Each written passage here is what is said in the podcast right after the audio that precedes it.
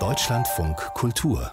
Länderreport Vielerorts gibt es ja wieder normale Schule vor den Ferien und da haben natürlich viele in der Schule und auch viele in den Vereinen, die ja auch wieder geöffnet sind, gesehen, die Kids, ah, die sind ganz schön antriebslos und viele gekommen mit einigen Pfunden zu viel zurück. Es fehlt einfach an Bewegung.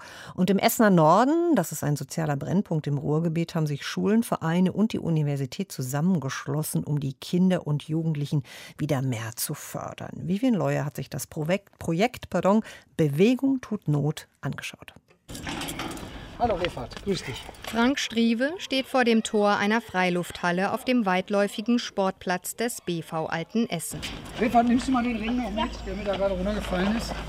So, dann gehen wir mal hier rein. Der 51-Jährige ist Trainer, Jugendwart und Vorsitzender des Essener Fußballvereins. Neben ihm steht ein achtjähriger Junge.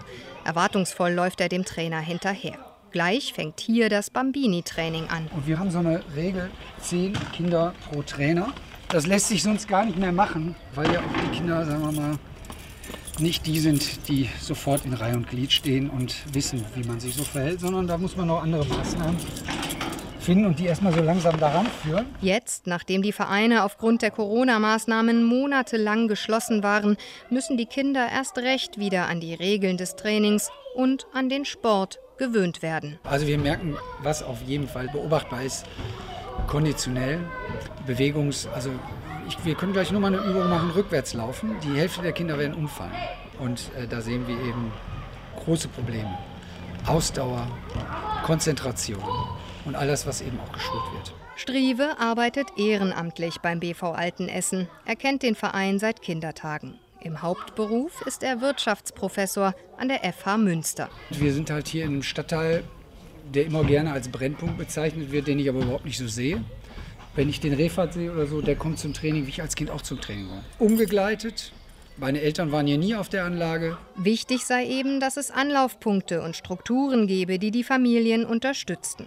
Orte wie den BV Altenessen zum Beispiel. Oma, tust du deine Sachen rein? Immer mehr Kinder kommen jetzt in der Freilufthalle an. Manche werden von älteren Geschwistern gebracht, die selbst auf dem Nebenplatz in den höheren Mannschaften trainieren. Viertel nach sechs, ne?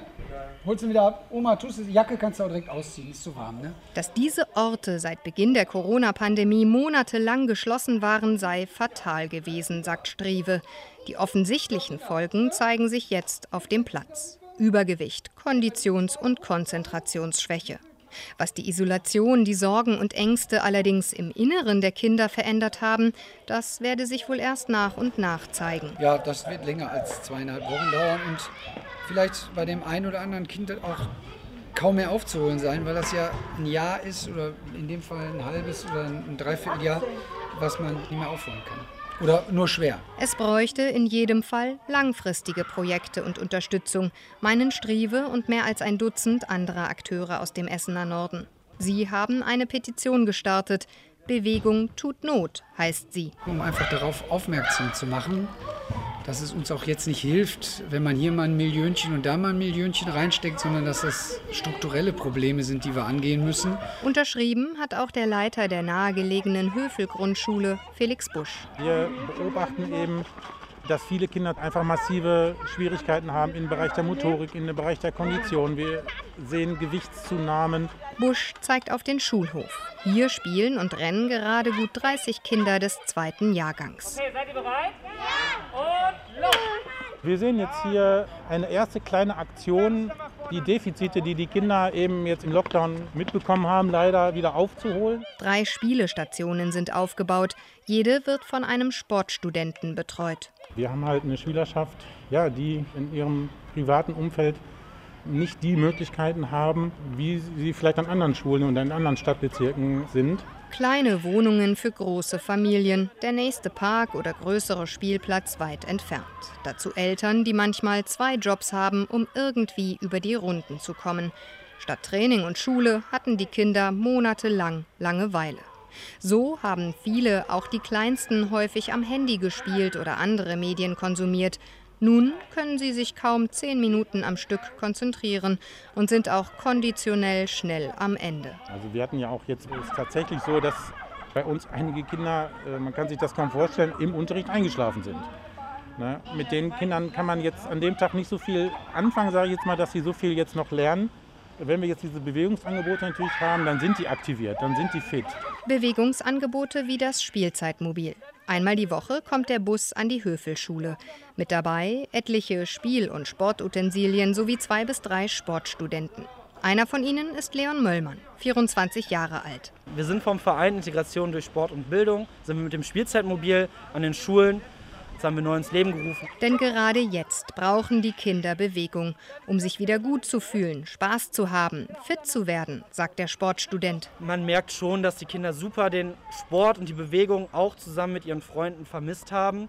Man merkt aber auch schon, dass die ganz schnell aus der Puste sind. Chef des Spielzeitmobils und des dahinterstehenden Vereins ist Ulf Gebgen, Professor für Sportsoziologie an der Uni Duisburg-Essen. Seit Jahren engagiert er sich in den benachteiligten Bezirken des Ruhrgebiets für die Kinder und Jugendlichen. Er hat die Petition ins Leben gerufen. Ulf, grüß dich. Ja, Hi, hallo. hallo. Auf dem Gelände des Fußballclubs BV Altenessen, den er ebenfalls unterstützt, erzählt Ulf Gebgen, was für ihn jetzt zählt. Das Wichtigste ist, nachhaltig heißt, nicht nächste Woche aufhören, weil das Projekt irgendwie um ist. Die Landesregierung in Nordrhein-Westfalen hat 36 Millionen Euro zur Verfügung gestellt, um Kindern wieder den Anschluss zu ermöglichen. Schulisch, aber auch sozial.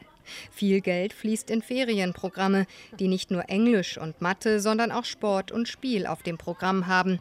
Für Kinder aus prekären Verhältnissen reicht das aber nicht, sagt Ulf Gebgen. Sie brauchen länger Unterstützung, vielleicht jahrelang. Aber bisher fehlte dafür zu häufig das Geld.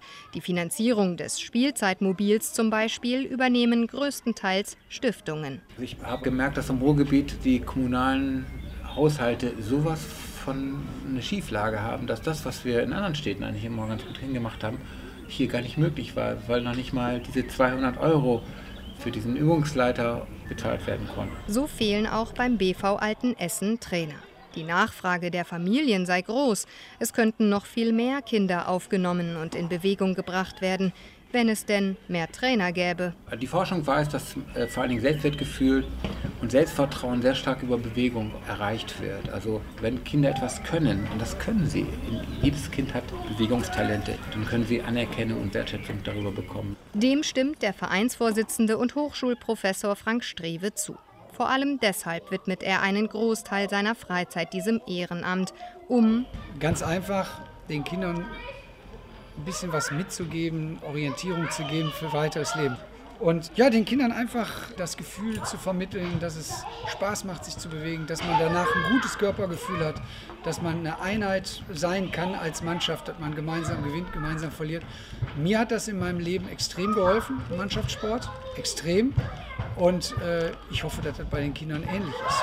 Strieve hat mittlerweile das Bambini-Training übernommen. Die Kinder bilden Mannschaften. So, Kinder, zuhören. 14 Kinder sind wir. Wenn wir die in zwei Gruppen teilen, wie viele Kinder gehen in eine Gruppe? Oh, da kam schnell, da kam schnell. Spielerisch und nebenbei werden hier mehr als Fußballtricks vermittelt. Strewe hofft, dass er damit ein bisschen helfen kann, die Folgen der Corona-Pandemie zu lindern.